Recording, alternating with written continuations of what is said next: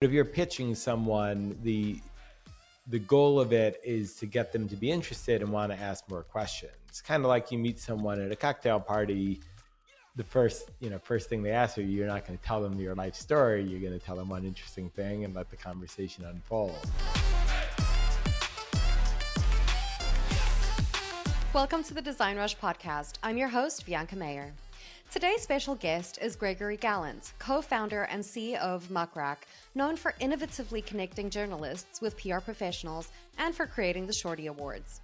We'll explore Muck Rack's evolution, technology's role in media relations, and Gregory's PR insights. Remember to like and subscribe for more discussions with industry leaders. Let's get into it. Alrighty, Greg, thank you again so much for joining us on the DesignRush podcast. You know, it's super great to have you with us again. We're trying again. Great to be back. Amazing. Um, okay, so to kick things off, let's start from the top again. You know, we'd really love to just get to know you a little bit better, especially for our uh, unfamiliar audience. So, first off, can you introduce yourself to our viewers a little bit and just about what it is that you do? Sure. I'm Greg Galant, the co founder and CEO of Muck Rack. That's M U C K R A C K, a play on uh, muckraker, the old term for investigative journalists. And we're a platform that corporate communications departments and PR agencies use to find the right journalists to talk to and pitch uh, on a story idea to monitor the news, to know whenever they're mentioned in the press, uh, globally, online, in print, uh, on TV, and also to build reports on the effectiveness of all their communications and all, all everything they do in, in relations to public relations to add up, you know, what, what does all the coverage they get mean? Okay, amazing. Now, I also I think I asked you this last time, but I'm going to ask you this again because I just think it's so fascinating. Um, you had a really impressive early start to your career. I know that you started a web development business when you were 14 years old. So, just for our audience, could you just explain how exactly did that come about? Sure. So this was in the late 90s. I, I was a teenager. I was born in the suburbs, and it was just when the internet became commercially available. I had to dial in to get access to it using, uh, you know, a lot of people used AOL. I used a smaller competitor over there. It's called Prodigy to dial in, and they gave everybody web space. So I figured out how to make my own website. And then I thought, hey, this would be really useful for businesses if they could have websites and their customers and suppliers and everyone else could find them online so uh, that led to the idea to, to just start approaching companies and pitch them on the idea of building them a website. And it was a really kind of formative time for me because it, that it actually wasn't that hard to convince them to trust the teenager with building them the website. The hard part was convincing them why they need a website. So now, of course, you know, you'd think it was crazy if you came across some business and you couldn't find them on the web, they didn't have a website or a listing on any other website. But that's how it was back then. And a lot of people just didn't know why would I need a website? People can find me in the yellow pages, they can call our phone number, they can fax us, or they could just walk into our store.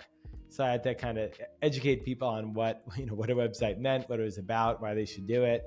But it gave me as a um, uh, you know teenager with no no experience and a real claim to be able to do this a big advantage because no one could say back then I have five years experience building websites or 10 years experience just because they, they hadn't been around that long. So it made a level playing field for everybody. And then, uh, you know, we can go, go on about if I've repeated that several times in my career as new mediums have come out and there have been ways to, uh, ways to innovate. Amazing.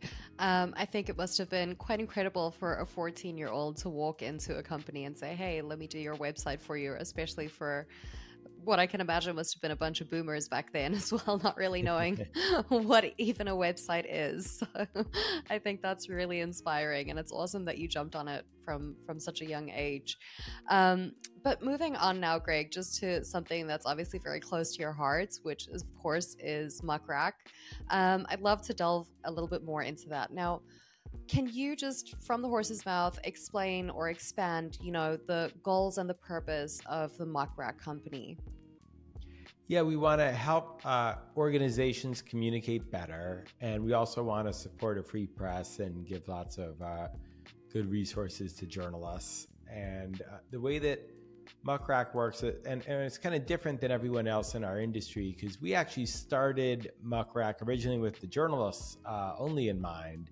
We built a platform where all the journalists could find each other, create portfolios, and show their work became very popular with journalists. Uh, we had over 10,000 sign up, completely free for the uh, journalists. And then we started uh, being in New York at the time. We just run into PR people, and they would all tell us, "Hey, we're using the site to figure out which journalists to pitch." And then we looked into it, and we saw that there was this big pain point that PR people just didn't have good tools to find the right journalist. And it was bad for both sides because the PR people couldn't figure out, hey, who's the right journalist to talk to. And the journalists were getting spam because all the PR people had were the, the tools of the time, they were all built like if you have a tech story, email a thousand tech journalists. But never mind that, you know, probably 80% of them would never cover you because maybe you're launching a, you know, a, a hardware fitness device, but your pitch is going to someone who only writes about B2B software or secured, you know, tech security or something like that. So we realized like, hey, we could use all the data we have, what the journalists are sharing, what they're writing about, and help you figure out the right journals to connect with.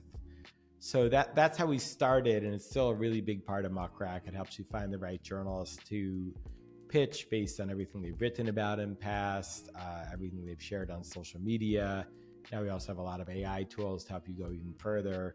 So rather than having to blast out to lots of journalists, you could figure out like, okay, like these are the five journalists that are going to be most likely to cover me. Let me really double down on reaching them. And then uh, from there, we've we also found out that our customers had a big pain point on media monitoring. That they have this really big need to figure out um, the moment they're being mentioned in the press. Maybe it's something good they want to double down on and get behind. Maybe it's a crisis or misinformation. They need to reach out to the people who are writing about them ASAP to get their side of the story out. And finally, we, we've seen this really big need for reporting where if you're a big brand, you get you know thousands or tens of thousands of media mentions, and you need to know hey, what does it all mean? How's it how's it trending? Are we, you know, improving our perception in the public? Is it declining? Do we need to change our messaging? How are we doing relative to mm. competitors? Is the message we really care about our key message getting out to the getting out with our coverage or, or are we not controlling the narrative? So the reporting sets up real-time dashboards so that big brands can know hey, are, you know, are things going all right? Where do we need to course correct? How do we need to kind of keep reinvesting in communications? Okay. Now you mentioned uh, something earlier about you know integrating AI and stuff into Muck Rack. Now, what does that look like at the moment? Yeah, so we've actually been using AI for um, probably you know at least five years, even longer, to do a lot of the processing and uh, uh, kind of machine learning to categorize the millions of articles that we're processing every day. So it's nothing new to us, but we've seen a lot of uh, more advanced uses of AI that we've been able to implement in the last few months and will keep implementing in the years to come. Uh, so some recent examples include uh, PressPal.ai, a free service that we launched where you can uh, type in kind of the basics of a press release that you need to send out It'll use generative AI to flush out the whole press release for you. And then, of course, you know, you'd never send that, but then that gives you a nice template that you can use to start editing and, and kind of finessing to what you need. Same for if you need to write a pitch, and it'll help you. Big thing people don't understand when they pitch journalists the pitch needs to be really short. And so here we mm-hmm. actually use AI to keep your pitch short rather than you know, spew out something super long. So we do a lot of the work uh, for our customers with that tool and training it. And then it also helps you figure out who to send the press release to, because that's the hard part. You can write a press release or a pitch, but if you don't know who to send it to, you're kind of stuck. So it'll automatically yeah. make suggestions there. Similarly, it can automatically expand your media list. So if you already have a list of like 20 journalists you want to go after, it'll just recommend additional journalists to add to that kind of like how you have a Spotify playlist that you know you've got your your 20 favorite songs, and it's like, well, do you want to listen to this song next based on that? Okay, cool. So, on that note as well, what would you say are the most surprising um, conclusions of the state of AI and PR uh, in January 2024 that I know Muck Rack recently released?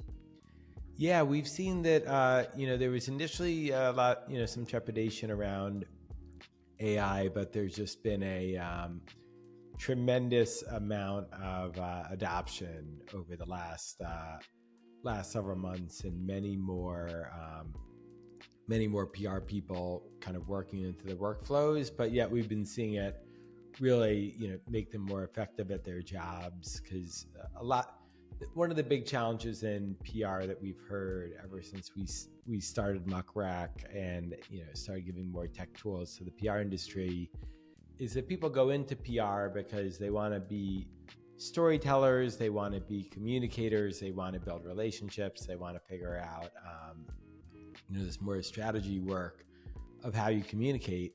And then what everyone ends up doing is they spend all their day copying and pasting data into Excel spreadsheets for the you know, figuring out who they want to pitch, copy and paste, copy and paste to get coverage, copy and paste, copy and paste. Uh, so a big part of AI is that it, you know, it's been able to accelerate that even further and kind of liberating them from the mundane elements of it and really being able to double down on uh, uh, on kind of what matters in uh, PR.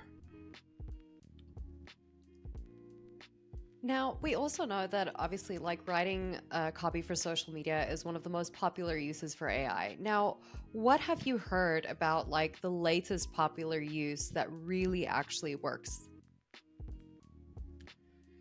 Yeah, see. Uh, so, you know, of course, aside from writing copy, uh, you know, another big thing we've seen is just insights. We launched a tool called Spike Alerts. So it'll notify you when, if, if you're monitoring a, a broad term, let's say you're doing, you know, PR and you're monitoring the Coca-Cola brand that like you can never keep up with every media mention of Coke and you can't get a, you know, buzz on your phone every time globally some some something mentions it, but it'll let you know if it's spiking in coverage and give you a lot of tools then to figure out like, hey, why is it spiking? What's the theme in the recent coverage? So you can really uh, kind of do a level of analysis that'd be impossible for a human to do in such a short amount of time. Okay, amazing. Now, just going a little bit back, you know, to talking about pitching to journalists and stuff like that. Now, in your experience, Greg, what would you say are the key elements that really make a pitch to journalists stand out and be well received? Yeah, one one thing, like I mentioned before, is brevity. Uh, just really short, clear writing. I find, I think where a lot of people go wrong is that, uh, especially if you get kind of classic PR training, you learn about how to write a press release, and that's, you know, write 500 words and answer the five W's who, what, where, when, and why. And that's all fine for, you know, your own press release about it, or if you were the one actually writing the news story like a journalist is. But if you're pitching someone, the the goal of it is to get them to be interested and want to ask more questions. Kind of like you meet someone at a cocktail party, the first, you know, first thing they ask you, you're not going to tell them your life story. You're going to tell them one interesting thing and let the conversation unfold. So I think that's kind of how you have to think about a release, kind of like the opening or your pitch is kind of the opening gambit to a conversation. So it's really thinking, how do you make it short? How do you make it pithy? Another really important thing is to step back and think like, hey, what's newsworthy about what I'm releasing? And I think uh, uh, us entrepreneurs are the worst at this because whenever an entrepreneur, an executive, uh, you know, you build something yourself, you're like, hey, our company did this. Isn't it awesome? Shouldn't everyone want to write about it?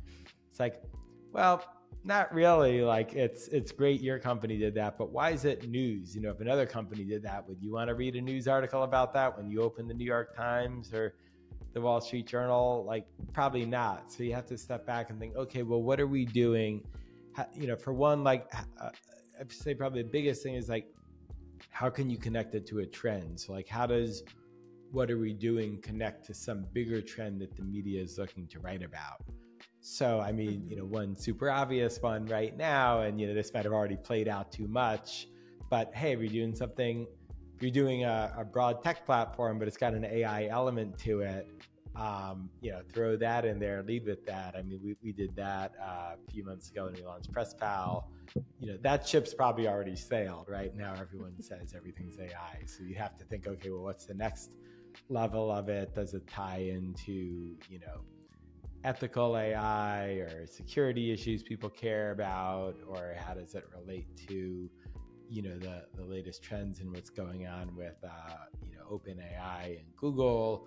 so you, you have to always be like reading the news and figuring out and we have a free tool called Muck Rack trends that can help you figure this out and see what what terms are, are trending up and trending down uh, but you have to always kind of have your your finger on the pulse of the zeitgeist and kind of understand where the public conversation is going and then you have to deeply understand your company if you work in-house or your client if you work at a pr agency and know what's coming, you know, what's unique about your company, what features are going to be launched, uh, what new products are going to be launched, and figure out how do you connect those two and how do you make it into, you know, how, how could it be a really compelling story? And only then you, you know, you write the brief pitch and then you send it to the right journalist, but you have to, you have to kind of start with the story. Okay, so actually, I feel like you've kind of already answered my my question that I was going to ask, which is, you know, what's more important to get a journalist's attention? Is it a good email template or a good story? But I feel like you've already said that, you know, having a good story as opposed to just a template that you send out um, works better. But where would you say the instances are where a good email template really works if you have to like bang out a whole bunch of emails to a bunch of people? Or is there a way that you can balance both? Yeah, I think you actually need both, or, or in other words, like one's a prerequisite to the other. Where if you don't have a good story, you could have the best email template in the world. You could even have the best relationships in the world. You could have a journalist, you know, where you, you go to drinks every week and you've got them, you know, in your cell phone. And like, they're just not going to write a lame story. Like, it's going to make them look bad in front of their editor, in front of their readers. You know, they have metrics too. They have to, you know, they, they have to write stories that get, uh, get attention. So the story is essential. And you know, if you have an amazing story, you could even have a bad email template. Like imagine you were the head of PR for Apple. There's a new iPhone coming out. Doesn't matter what your email template is, like people are going to want to write about that.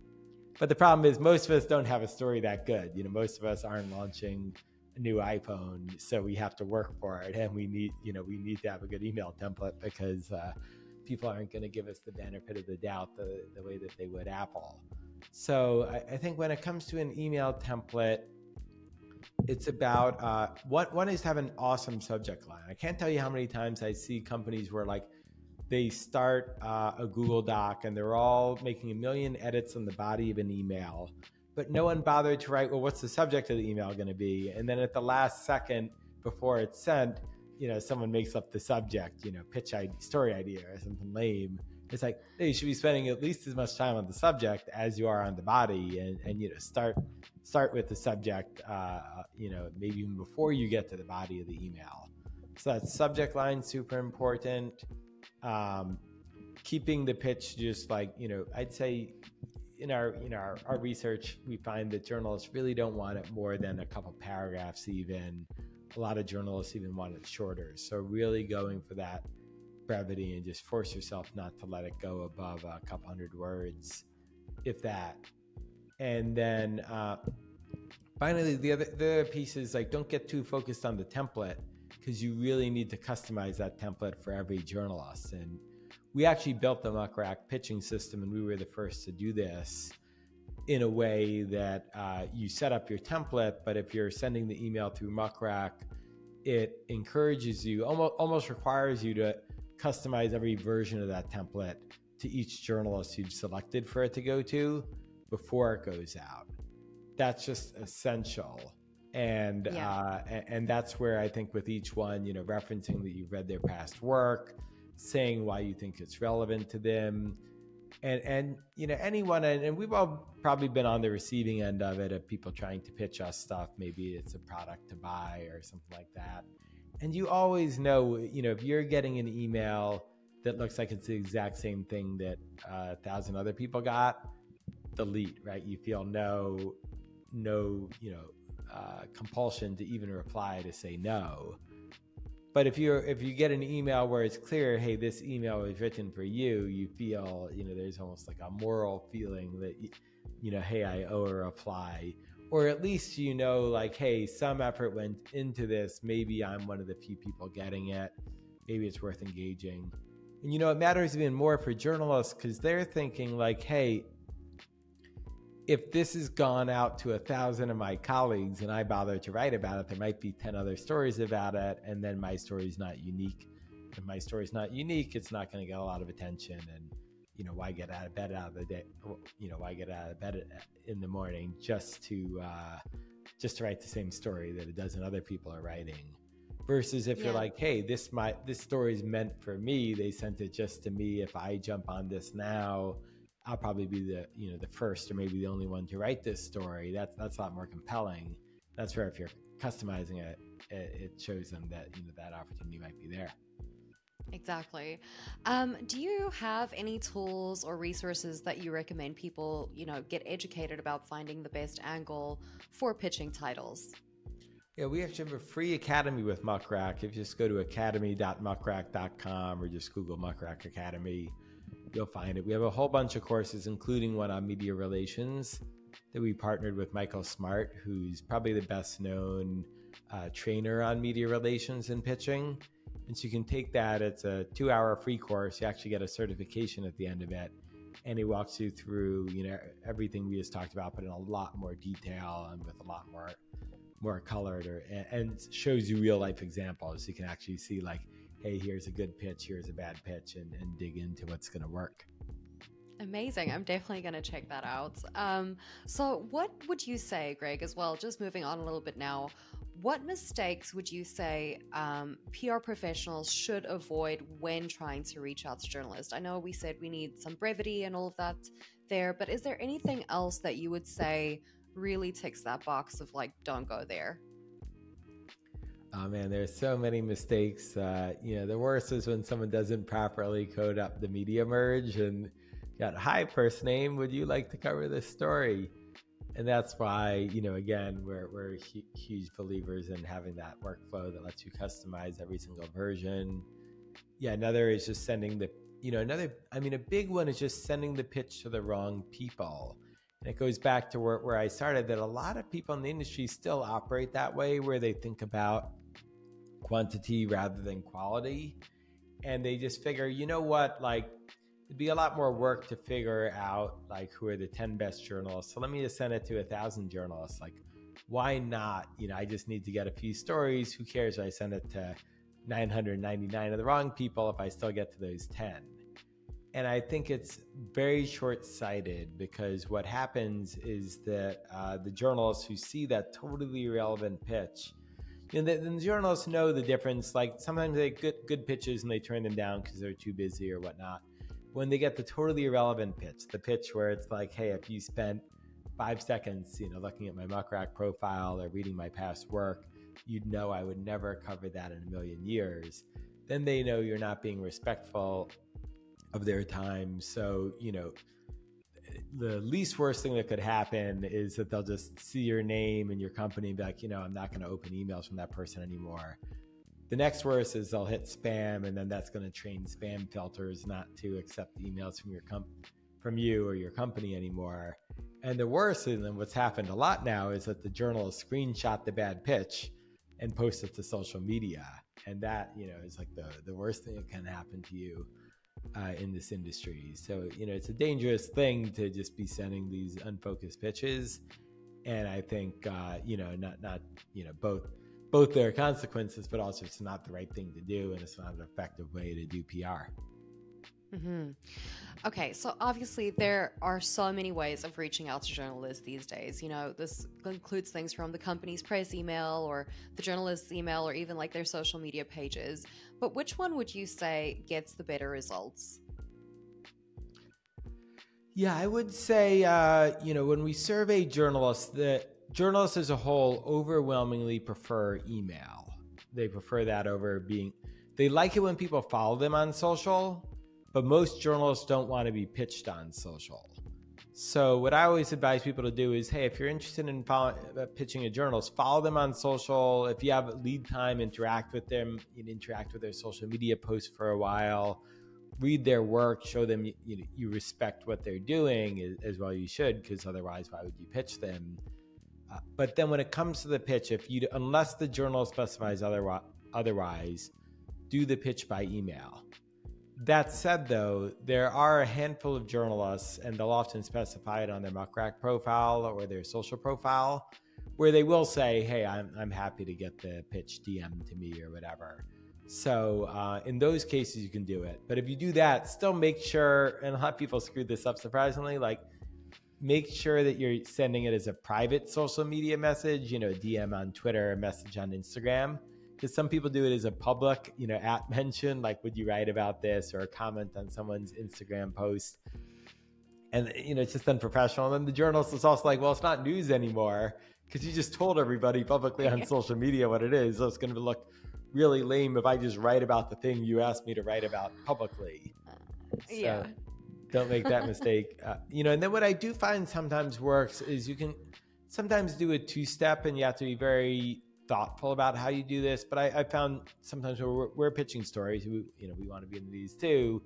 We'll pitch a journalist by email. But if it's a journalist that I know well and we're at, at a point in our relationship, you know, again, it has to be a pre existing relationship. But if we're at the point in the relationship where we're DMing or we're texting, I'll sometimes follow up with a DM or a text and be like, just hey, we shot you an email last week. Just want to check if you saw it. No worries if you're not interested. Just let us know. So, you know, we know it didn't go to spam. And then I find, you know, some of the relationships that everyone's usually like, oh, yeah, sorry, I missed that. Let me respond now. Or, oh, sorry, I'm just too busy right now. But thanks for following up. So I think that's okay. But you need, that's again where you got to, you got to invest first in the relationship before you can start pinging people through other means like that because uh, otherwise it just feels feels spammy. Yeah, exactly.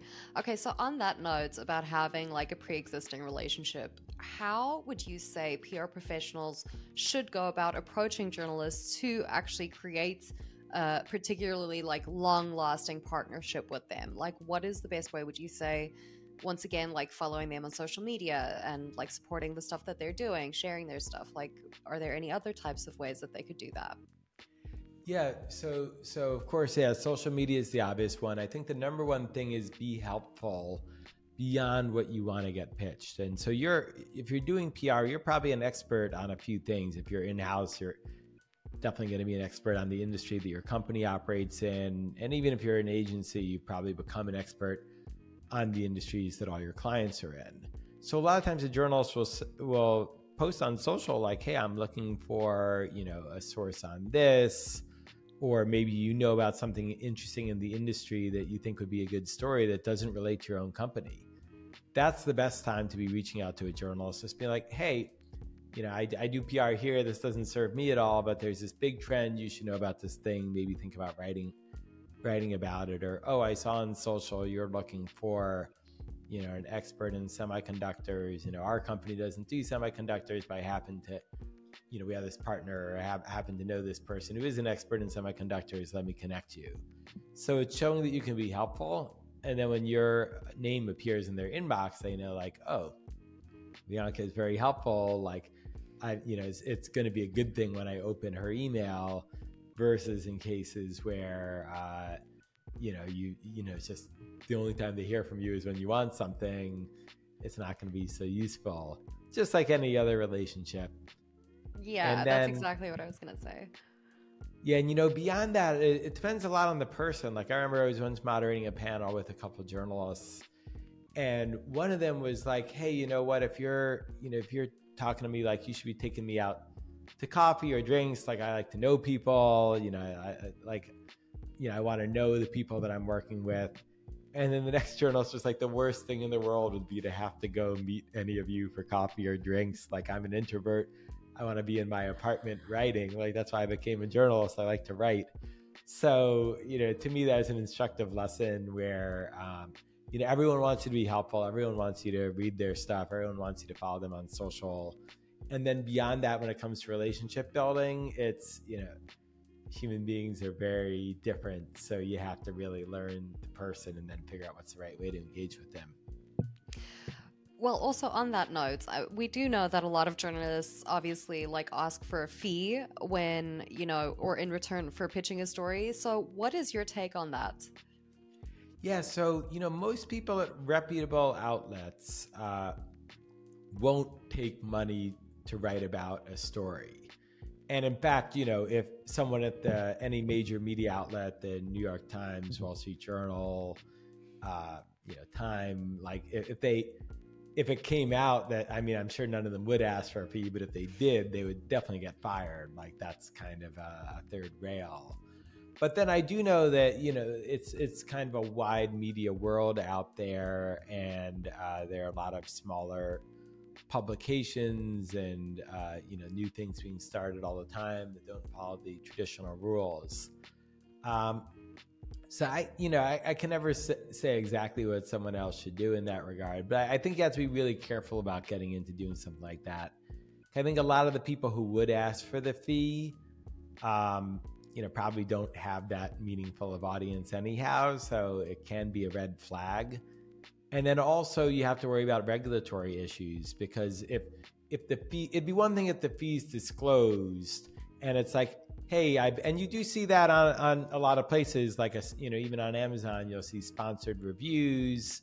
Uh, and, and, there is actually a place, you know, where they, they can have these kind of special sections that are paid, like you read a magazine, and this does happen in reputable magazines that they'll say at the top, and if it's disclosed, that you know this is a paid feature, yeah. and we partnered with this brand to write this thing, and it kind of looks like an article, but it's disclosed. It's really with this brand.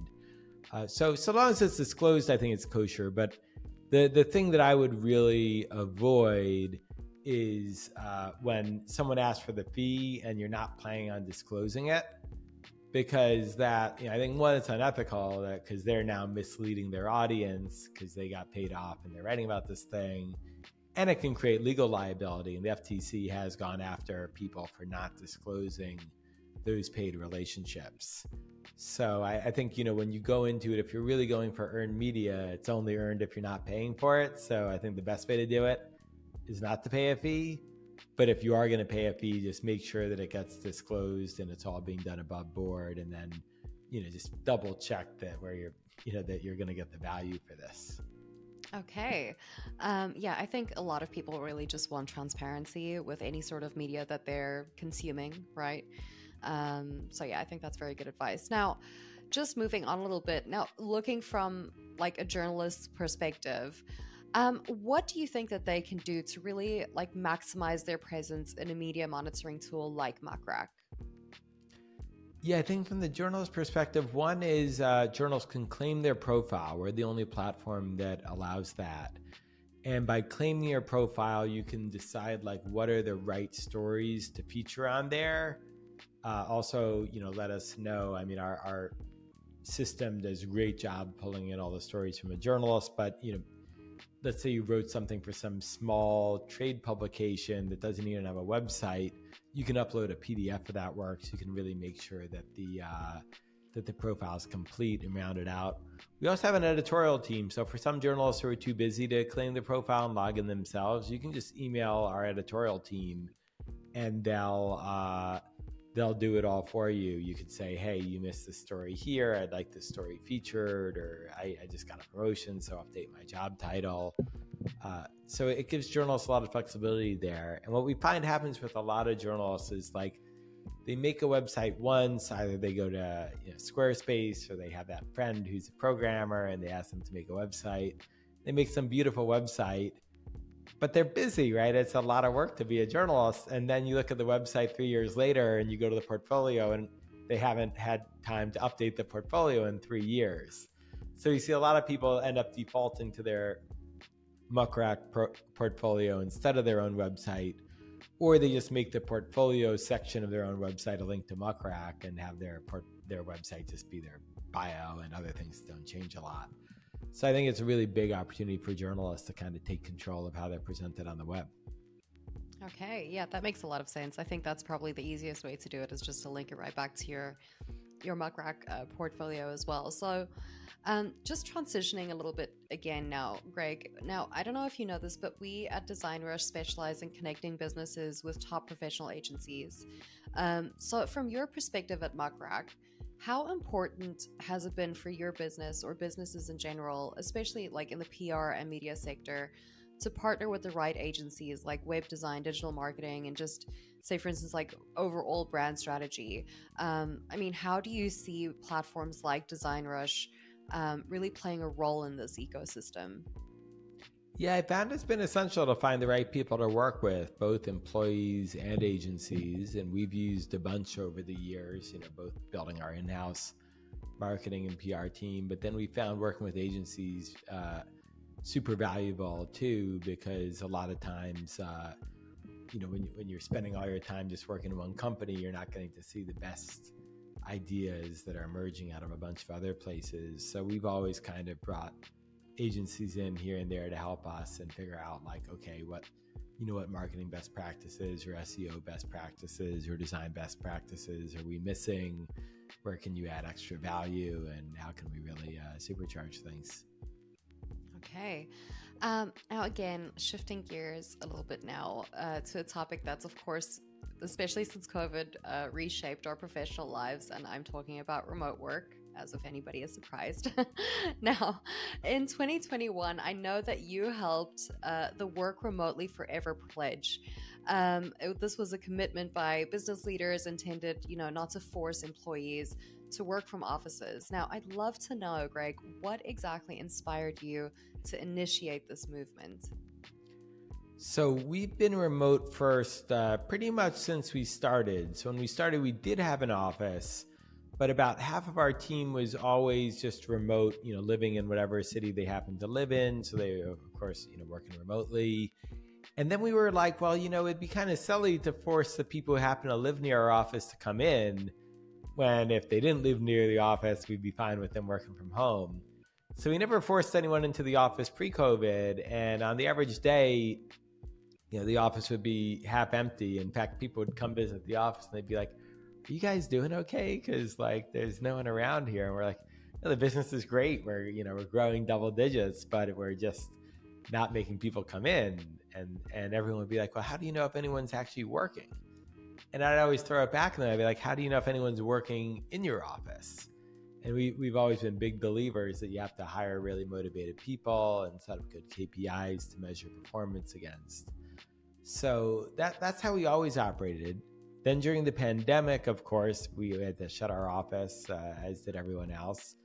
Made it a much easier transition for us because we didn't have a server, we didn't have a whiteboard, we didn't have any papers. We were already had Zoom and Dropbox and Slack and you know all the best uh, best remote working tools. And then we grew a lot, and then uh, a lot of the new people we hired were spread out all around. And when we surveyed, nobody wanted to come back to the office. So we totally ditched the office when the lease was up in 2021. But then we were thinking about it, and I noticed that, like a lot of companies, you know, at first I thought, like, hey, well, we've lost our competitive advantage. It used to be that we were unique in that we didn't make people come to an office. And then for a while there during the pandemic, everybody didn't make some didn't make anyone come to the office. So we're like, oh, you know, we're, we're you know, what what makes us unique?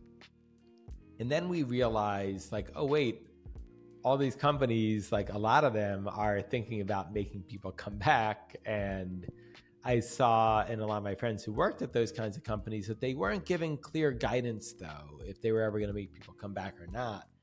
And it created all this angst because a lot of people had moved uh, in some cases just out to the suburbs or somewhere a lot further from headquarters. So whereas before the pandemic they would, would have had a 10 minute commute, now they would now, now they'd be have an hour commute if they had to come back, or they moved to a totally different city, or they're in limbo. They don't know if they can move or not because they don't know if this company is going to force them back.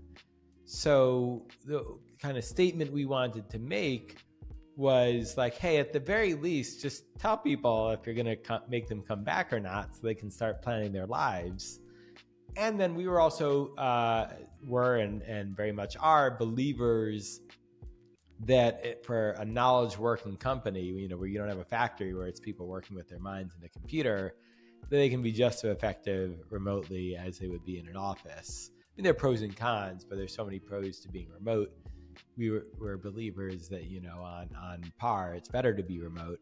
So th- this was a way for us to tell not only our employees but encourage other companies to join us in saying like, hey, if you take a job here, you're you know it's not going to be a year later. Hey, it'd be great if you came to the office. It's no, we're going to support remote work forever and we felt it was a great template to show. So if you're uh, someone who's looking for a job and you want to be able to work remotely, that you can see in one place what companies are committed to remote work. Okay. I mean, yeah, I think it's it's very interesting because you're saying that or as you said there's a lot of companies that you know, were kind of wishy-washy about like are we going back to the office? Are we not going back to the office? And I think that was a really cool initiative that you guys instated as well. So, just regarding that as well, you know, what do you see in the future of this pledge? You know, like what is the end game? Um, or where do you hope to see it go in the next coming years? Yeah, we want to keep uh, getting more companies to join us on this. I think more and more companies are realizing that remote work works and that it's uh, or we even call it distributed because there's nothing to be remote from if you don't have an office but we went with remote work because that's what most people call it uh, but we want to encourage more companies to do this uh, because you know i mean and i do have to back up you know it's not necessarily for everybody like i was saying if you have some company designing hardware maybe you want to be in the office to play with the iterations of the hardware but I think a lot more companies than are doing it could really benefit from it. And then I find also so many companies just doing ridiculous things. Like I, I talk to so many people where they have to come to the office. Everyone shows up in an office, closes the door to their office, and and gets on Zoom, or they come to the office and then everyone's working with other people in other offices. Uh, so I've seen that a lot, especially at these really big companies where it's like yeah, you got to go to your office and commute an hour, but then the project you're working on is with people at other offices of your company in different cities or countries, even. So, you know, I think there's been kind of a lot of people just wanting to go back to how it was. We have to remember it's not like you know the, it's not like the modern office is something that was, you know, natural like a rainforest and something that you know when humans evolved it was always there like this is something that was invented, you know, in less than the last hundred years, and it's not necessarily here to stay. And I think, you know, I think there'll there'll always be places people congregate to work, but what we know is the office pre-pandemic might have just, you know, we might look back on that and be like, oh yeah, that made sense for like 50 years of human history.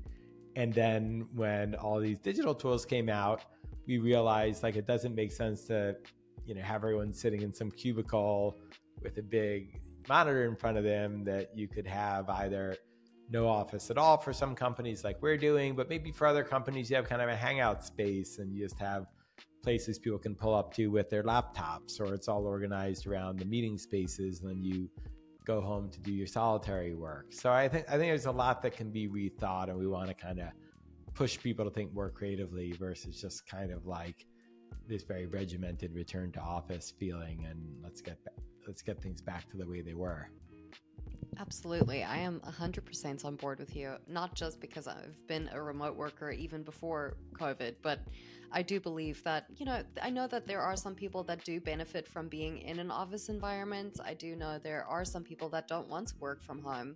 But like you just mentioned, I think there is a benefit to having like a space where people can meet and like you said around the meeting spaces and you can interact, you know, on the days that you feel like you need to get out of the house. I, really do think that's that's definitely the way to go.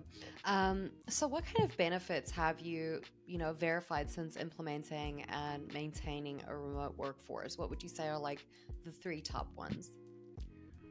Number one, you can get the best talent anywhere. And once you've gotten used to this, I mean, our leadership team spread out between New York, Miami, uh, the Bay Area in California, um, Massachusetts, uh, Colorado, um, uh, Chicago. So, you know, plus we have great team members, you know, uh, not just the US, but Canada, Italy, Argentina, Warsaw. So, you know, really all over. And then once you've been doing this, it starts to feel insane to limit a search to one city. Like now I feel like, wait, it's hard enough to find great talent when you're searching globally, especially as you're growing and you need like much more specialized positions. Uh, you're it seems like it'd be crazy, even if you pick the best talent markets. You know, if you were to, to pick New York or the Bay Area or Austin, if you told me like, wait, you just you can only hire in one of them, it's just like, oh wait, but why would I shut myself off to ninety percent of the talent pool? So I think that's number one. And then I find, you know, people end up traveling for work all the time anyhow or working from home. So it's like you're, you know, barely matters where, where people are for a lot of these roles. Uh, anyhow. So yeah, I'd say number one is getting that great talent. Uh, number two is giving them a lot of flexibility because we find a lot of really great workers like need a particular uh, kind of setup. And I remember when we when we used to have the office, it was always awkward because you'd have a you know programmers like deep into a programming problem, and someone wants to ask them a question. They go back to their programming problem. They're like, ah, it was like, you know, I spent the last hour kind of working this issue out. Now I forgot because I had this five minute conversation on something else and it's going to take me like another 20 minutes to get back into this. So I used to see the programmers that all wear big headphones to signal like don't talk to me and then it's like well, what's the point of coming to the office just to be like don't talk to me with these headphones same with the salespeople it used to be gossip gospel pre-pandemic that you had that salespeople had to be in the office like the programmers maybe they can work from home but the salespeople they got to be in there for that collective energy we never made the salespeople come in. I always saw our best salespeople were the ones who liked working from home the most. Because really great salespeople, they're always thinking like, how can I optimize my day? I saw even people who lived, you know, maybe a half hour subway ride from the office back when we had one. They and a lot of them would only come in maybe once a week, once a month. And I'd sometimes just ask them like, hey, I'm just curious. And I thought salespeople are social. Like, don't you want to be coming to the office every day? And they'd be like, hey, look, you know, half hour subway ride plus like another five minutes to leave my apartment building and five minutes to get into the office and five minutes to get situated and say hi to people. So, you know, maybe that's 40 minutes total, you know, so you add that up, that's an hour and 20 minutes a day round trip. Like I can spend an extra hour and 20 minutes talking to customers, being on demos, selling the software. Like, oh, that's a really good point. And then they, they used to always complain, you know, they're talking over each other in open office or that there's not enough conference rooms. And I saw a lot of people just set up a nice home office. You know, a lot of them, are, a lot of our top salespeople, like they're in their bedroom, but they set it up. They got a com- comfy chair, nice desk, and they're killing it uh, and, and working hard. Also, then I see, you know, both for parents, like a lot of them, they want to be able to send their kid off to school, uh, you know, help pick pick their kid up from school and then get back to it after that. So it allows for that flexibility. Finally, too, I saw over uh, the pandemic, a lot of people got dogs and now they do not want to leave the dog. So I've seen a lot of people where they're like, hey, you know, I got this COVID puppy. It expects me to be there all the time. So the idea of leaving that puppy alone for nine hours while, you know, eight hours for work, an extra hour for commute, if you're lucky, uh, seems awful. And then you can't, you know, can't go out after work because then you're gone longer. And I've seen all these people got these cameras at home, so now they could see the puppy like waiting for them by the door. Guilt trips them even more. So, uh, whole whole bunch of reasons I think why remote work is just so powerful. Yeah, hundred percent. I mean, I am definitely one that has been caught up with the uh, with not wanting to leave my dogs for sure. um, yeah, I get that hundred percent, and I can see it from you know wanting your kids, wanting to send your kids off to school, making their lunch. You know, it does just provide so much more flexibility, and I'd say a great like work life balance. You know, um, but just on the flip side what challenges would you say have emerged from a remote work um, culture, and how has Muck Rack addressed those?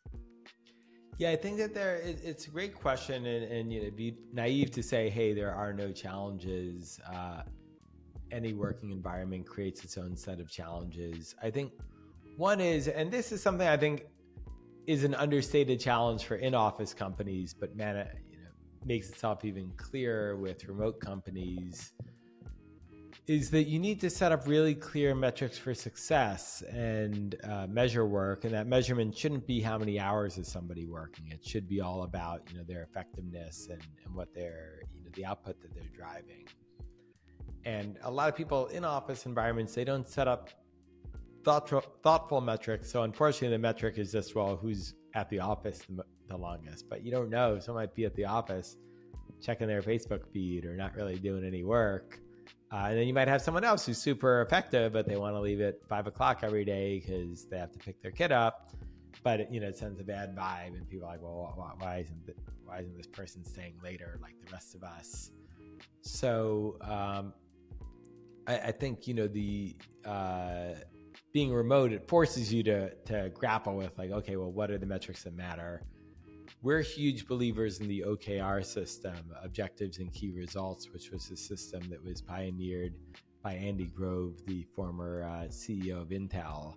And the idea is that every quarter you set up like what are the objectives and key results for the company, uh, and they're all all those key results are measurable. Like, hey, improve this metric by twenty percent or whatever it is, and then that breaks down so that everybody at the company has you know goals that relate to that. It's also transparent, so everyone at the company can see those objectives and key results and know like what are the company priorities.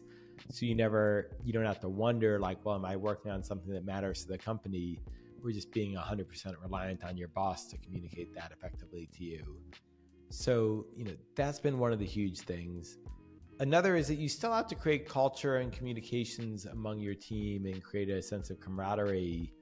So I find a lot of people they tried out remote work uh, during the pandemic, but because they figured they'd go back to an office soon enough, they never invested in it.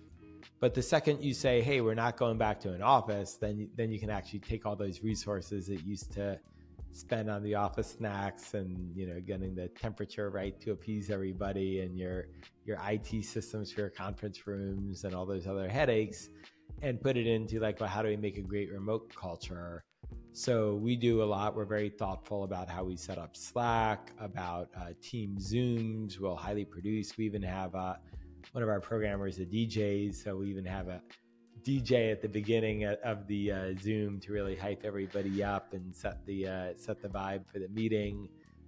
Then we and and then the other point I want to make is that just being distributed or remote, it doesn't mean you can never meet in person. So we're we're we're actually big believers in the value of meeting in person, building relationships in person. We just did our first ever all company offsite where we flew everyone in the company to Cancun. Uh, it's over 200 people and everyone got to spend uh, several days uh, working together, meeting together, and you know just having some fun together too. Because we we find you know once if you know someone, it makes the relationship so much stronger than if you uh, if you never met them in person.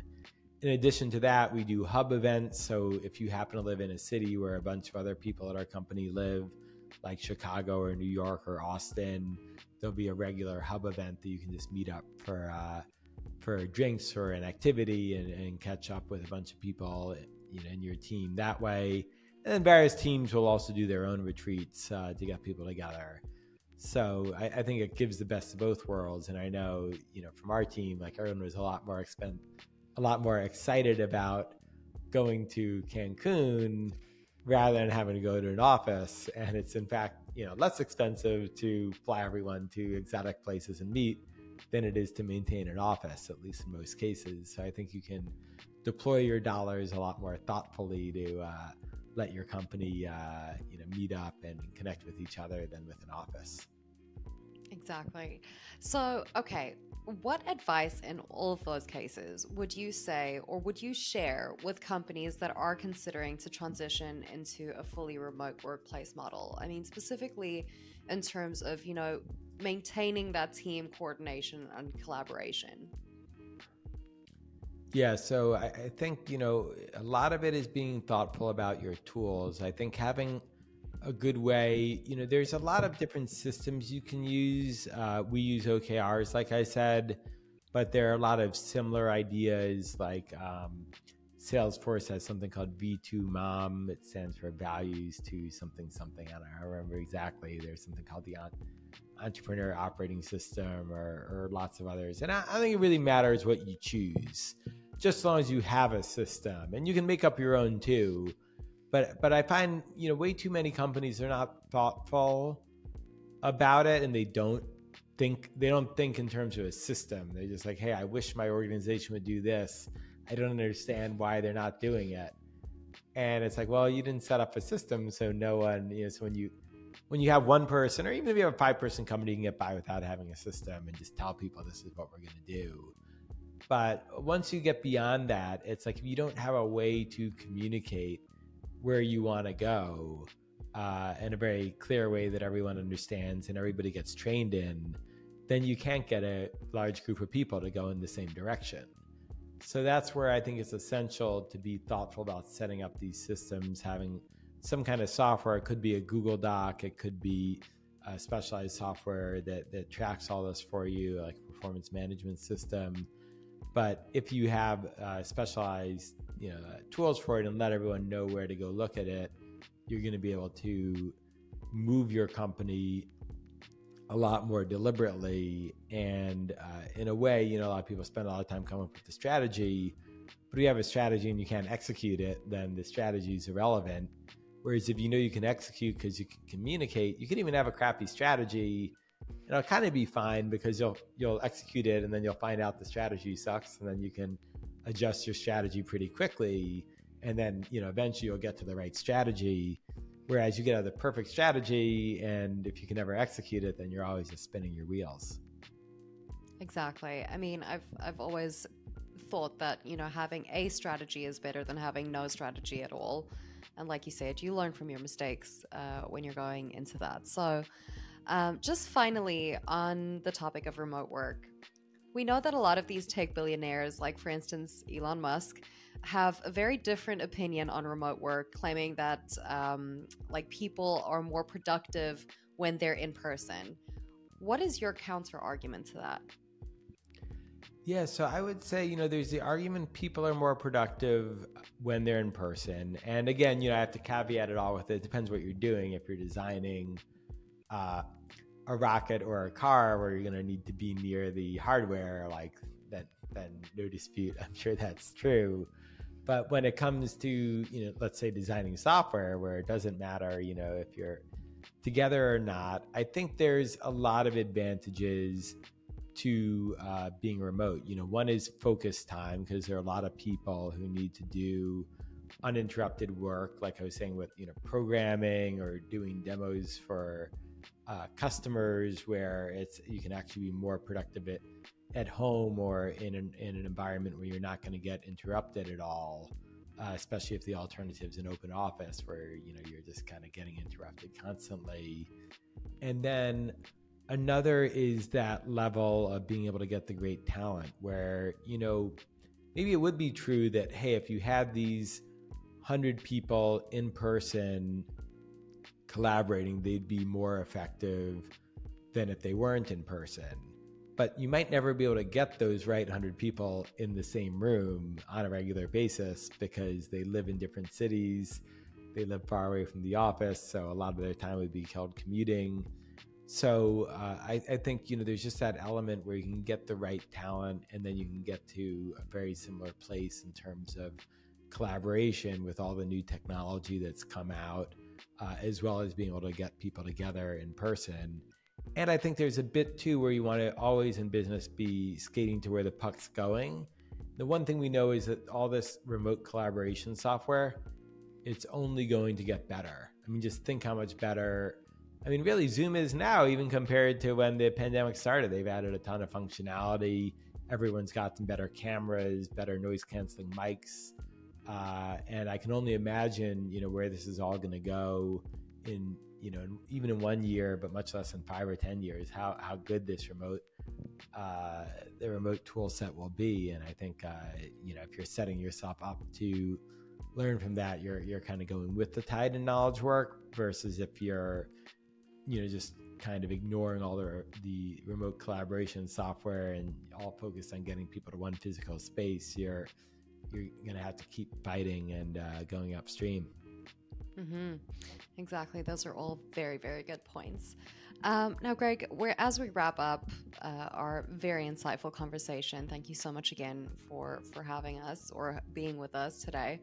Um, I just have one more question for you, and that is, if you could give any piece of advice to 14 year old Greg, what would you say? I think a lot of it's just about uh, perseverance. You know, with, with, business, I find it's always uh, always a marathon, never a sprint. So it's always just keep going and uh, keep building and, and iterate and figure out what works. Amazing. Uh, Greg, thank you so much again for joining us today. Really, I appreciate you taking the time and even with all of the like rescheduling that we had to do from last week. Um, really, thank you so much. We've had a great time with you today. My pleasure. Thanks so much for having me on. A big thank you again to Greg for his incredibly valuable insights. If you're looking for a top digital agency for your next project, look no further than designrush.com/marketplace. Here you'll find a range of agencies tailored to make your project a success. Remember to like and subscribe for more inspiring talks with industry leaders. Again, I'm your host, Bianca Mayer. Stay curious and join us for the next episode.